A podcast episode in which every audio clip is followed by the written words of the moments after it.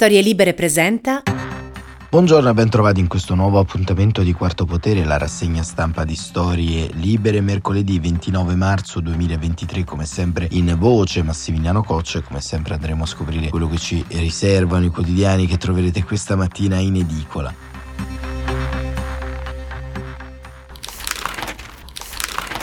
Una giornata, quella di ieri, che è stata abbastanza frammentata rispetto a molte notizie differenti su economia, provvedimenti del governo relativi alla appunto politica energetica, al taglio delle bollette e al tempo stesso un stop abbastanza singolare e imprevedibile ma importante che è arrivato dall'Unione Europea per quanto riguarda la quarta rata del PNRR andremo a vedere di che si tratta in più il caso insomma della Francia che ha respinto l'estradizione di 10 tra ex terroristi rossi e appartenenti a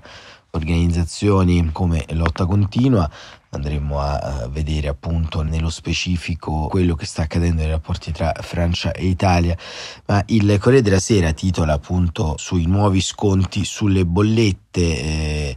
questo è quanto diciamo, è stato deliberato dal Consiglio dei Ministri nella giornata di ieri e invece il quotidiano diretto da Maurizio Molinari offre due tagli di prima, quello alto, Parigi no definitivo sui terroristi, un'offesa a tutte le vittime e il taglio centrale PNRR, la resa del governo. E ancora il piano da 4,9 miliardi, altri 7 mesi di tregua fiscale. E questo è il taglio che dà libero che poi si concentra sulla notizia del taglio centrale, ancora libero l'assassino di Calabresi, giudici francesi più comunisti dei nostri. E su questo approfondiremo perché la vicenda come vedete riguarda in particolar modo in termini di opinione pubblica Giorgio Pietro Stefani, facente parte secondo la giustizia del nostro paese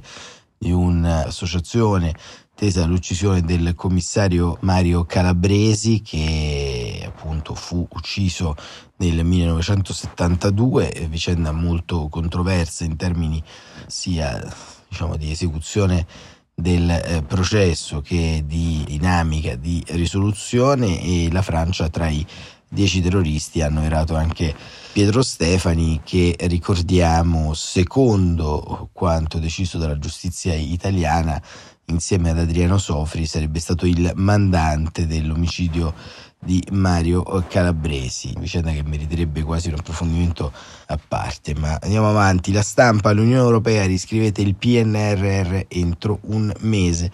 E così sintetizza appunto giustamente il quotidiano diretto a Massimo Giannini le richieste dell'Europa intorno a questo. E poi altra interessante prima del fatto quotidiano conferenza su Kiev non viene nessuno il vertice sulla ricostruzione annunciato da lei e Zelensky tutti a Roma anzi no la Premier voleva i leader di Ucraina e UE a Roma per fine aprile ma zero adesioni questo diciamo secondo Travaglio una notizia ferale per la credibilità del nostro paese. Il domani lotte per i diritti sociali si uniscono a quelle ambientali e l'apertura di questa prima pagina scritta da Francesca De Benedetti che racconta quello che sta accadendo in Francia da Parigi a Saint-Solin e le nuove generazioni scendono in strada per una visione alternativa di società, il presidente e il governo scelgono la violenza e l'indifferenza, ma così proteste diverse si uniscono. E ancora il messaggero, appalti, spinta al Made in Italy e nel taglio alto lo schiaffo dei giudici francesi, terroristi liberi. Codice appalti via libera sulla riforma, senza gara il 98% dei lavori pubblici, è questo il titolo del Sole 24 ore, e poi c'è una nuova emergenza che il governo ha deciso di affrontare, ovvero lo stop ai cibi sintetici, multe salate per i produttori addirittura, gas, aiuti per 5 miliardi, codici degli appalti, spinta al Made in Italy, reddito, effetto controlli, crono le domande beneficiari, ma in Campania il calo è ridotto. E ancora Parigi, salve terroristi, niente estradizione, linea dura a Napoli, multa ai genitori dei ragazzini armati. Beh, insomma, diciamo dei passi in avanti. Il manifesto Umiliamoli a casa nostra, questo è riferito appunto sulla stretta sui permessi di soggiorno, di lavoro e tempi più lunghi di reclusione per gli stranieri rinchiusi nei centri per i rimpatrio, la Rega approfitta del decreto migranti per imporre la sua linea al governo e dare l'assalto finale alla protezione speciale. Questo è il manifesto. Il foglio invece sceglie come taglio, insomma, centrale la realtà che batte le balle, la crisi in Tunisia e non solo. Il dossier sull'immigrazione ha ricordato a Meloni una durissima verità. Per risolvere i problemi dell'Italia occorre rimuovere le proprie promesse demagogiche le nove svolte necessarie, titola Scerasa appunto nel suo editoriale, Avvenire un'Italia da rialzare, e questo è il titolo, Fondazione Caripolo evidenzia la crescita di povertà e disparità, e Zuppi, questa fotografia è un cazzotto nello stomaco, il messaggio c'è per il primo maggio denuncia della crescente marginazione dei giovani nel mondo del lavoro. E poi nel centrale nello scavo che eh, ci racconta quello che stende la ONU all'interno del suo rapporto l'ONU accusa la Libia favorisce la tratta e gli abusi e la Lega risponde accogliamo meno bene entrando dopo questa carrellata un po' approfondita nelle prime pagine ma come vedete i temi sono molti entriamo un po' nel raccontare insomma quello che è successo rispetto al PNRR e ma eh, diciamo per farlo c'è anche bisogno di una sintesi. La seconda tranche è la proroga di un mese per valutare la richiesta italiana della terza tranche nel quadro della verifica degli impegni del PNRR non è una decisione inconsueta secondo Bruxelles dal momento che è avvenuto anche per altri paesi. Dombrovski, che è il vicepresidente della Commissione, ritiene che sarebbe difficile modificare la scadenza nel 2026, questo un po' diciamo quello che si diceva nei corridoi, ma la caduta delle sicurezze intorno a questo è in qualche modo un segnale di scarsa capacità di realizzazione rispetto a, a quanto è stato fatto anche in precedenza dal cosiddetto governo dei migliori. Insomma, questo stop è, è forse anche uno stop che ci dovrebbe far riflettere sulla capacità di programmare la nostra spesa pubblica. Il Sole 24 Ore approfondisce ovviamente con un articolo in cui dà voce e parola al ministro Raffaele Fitto, che è il ministro degli affari europei, il sud delle politiche di coesione. Fitto allarme PNRR, spesa al palo, irrealizzabili alcuni progetti, esami sui ritardi. È matematico e scientifico, alcuni interventi da qui al 30 giugno 2026 non possono essere realizzati. Ad affermarlo è stato ieri il ministro Raffaele Fitto. Siamo un paese che oggi è ancora fermo al 34% dei pagamenti per i fondi di coesione 2014-2020, ha ricordato, richiamando il dossier illustrato a metà febbraio. In cabina di regia chiede un esame rapido dei ritardi. La cornice appunto è anche delle più ufficiali, è stata della regina di Montecitorio dove la Corte dei Conti ha presentato ieri pomeriggio la relazione semestrale al Parlamento sullo stato di attuazione del PNRR. Raffaele Fitto, ministro del Sud, che del PNRR alla delega, decide di abbandonare i toni cauti che gli sono abituali e va dritto al punto.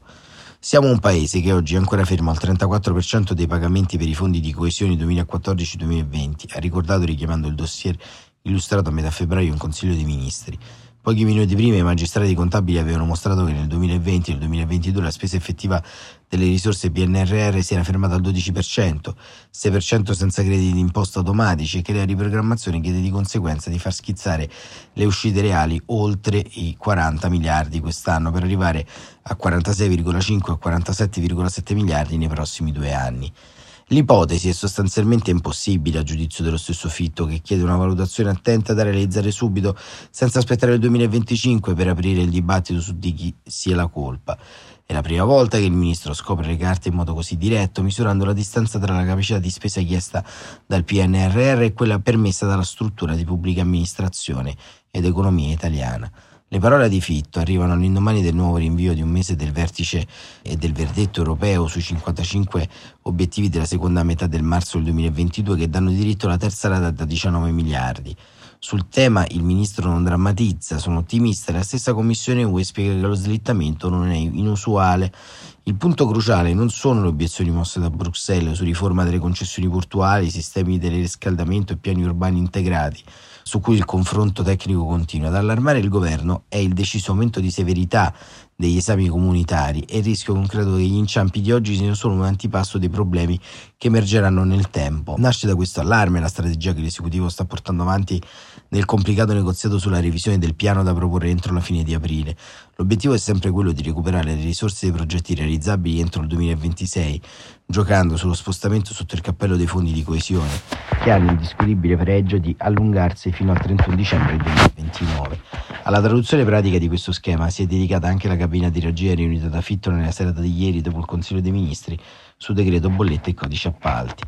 Il vertice, durato meno di un'ora, limitato alle amministrazioni centrali, mentre il secondo tempo con gli enti territoriali si terrà nei prossimi giorni. È servito a Fitto per tornare a chiedere ai colleghi in tempi rapidi un'analisi netta e chiara di tutte le criticità relative ai progetti di competenza di ciascun ministero. Ma le difficoltà, scrive il Sole 24 ore, non mancano nemmeno sul nuovo programma perché l'Italia ha già prenotato tutta la quota a debito di Next Generation EU e per sperare di ottenere altri fondi deve aspettare gli eventuali residui che saranno lasciati dagli altri paesi. Nemmeno di questa scelta il governo Meloni sembra entusiasta, come appare chiaro dalla riflessione offerta a Montecitorio da Fitto, che fa mostra di non voler aprire già ora una polemica diretta con l'esecutivo precedente, ma sottolinea che sarebbe abbastanza ridicolo il tentativo di attribuire a questo governo delle responsabilità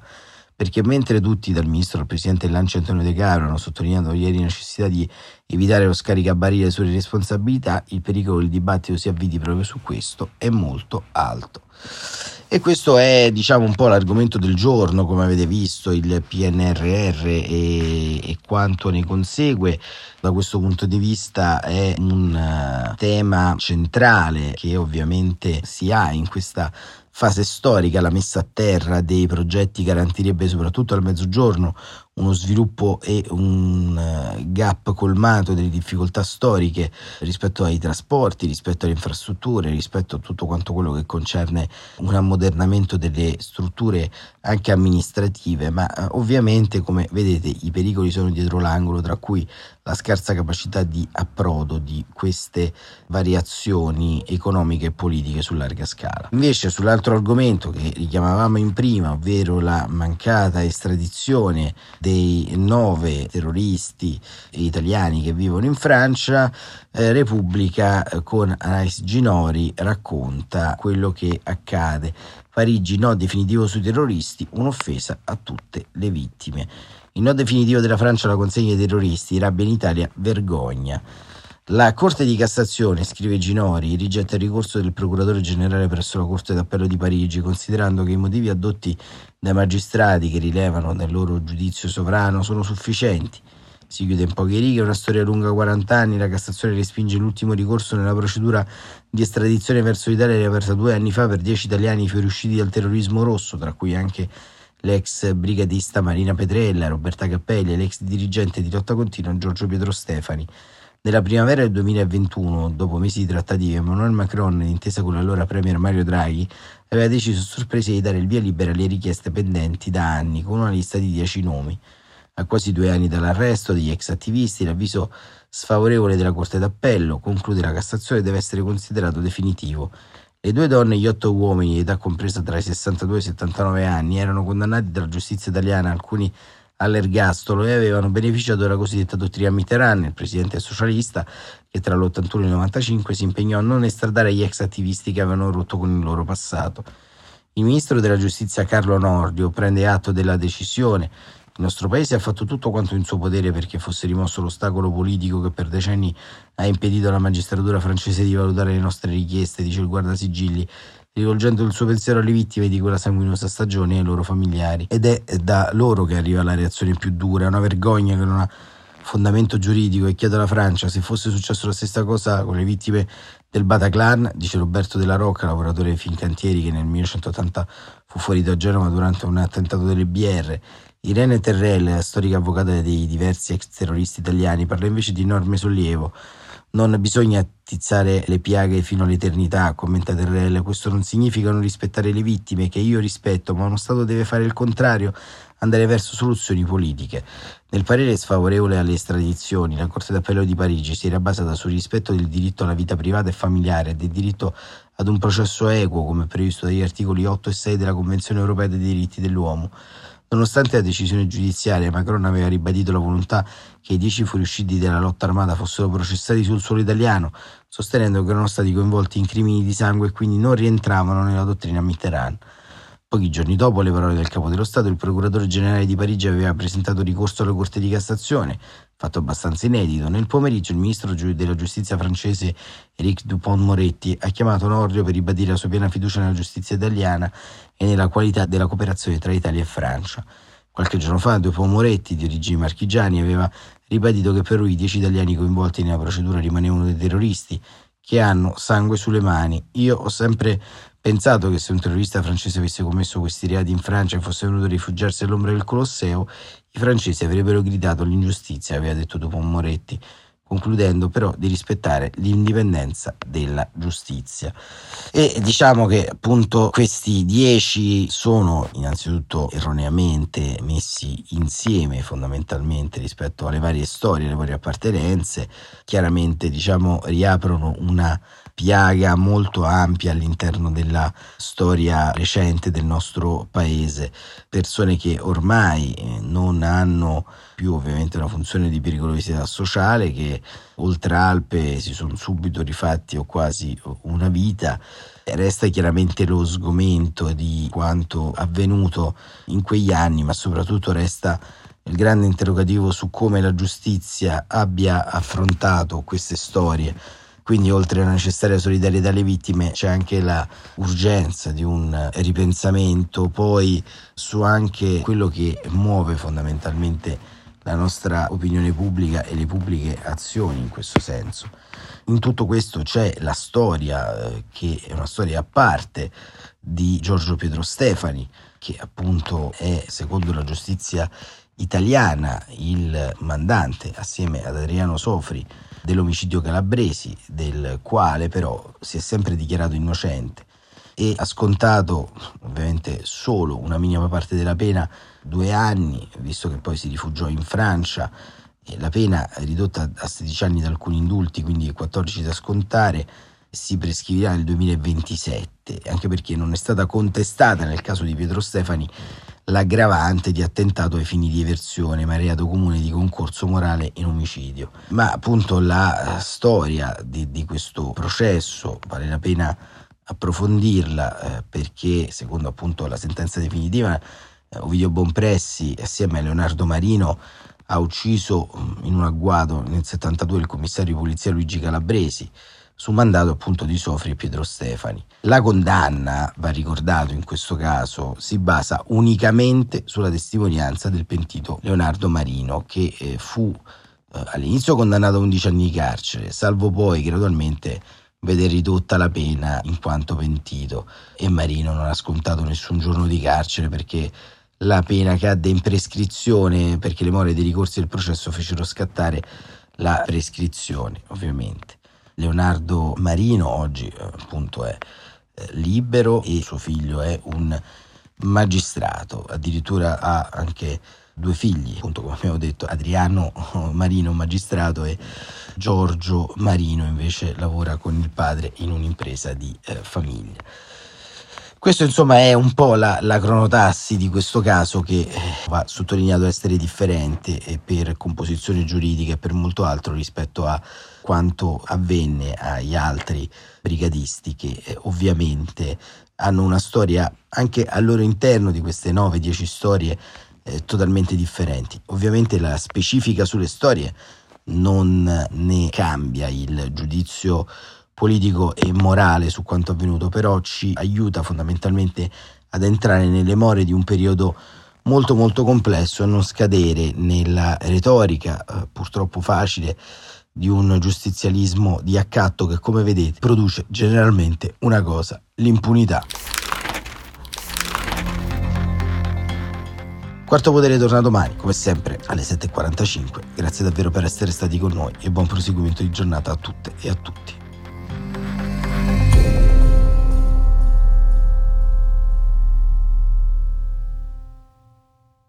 Una produzione storielibere.fm di Gianandrea Cerone e Rossana De Michele. Coordinamento editoriale Guido Guenci.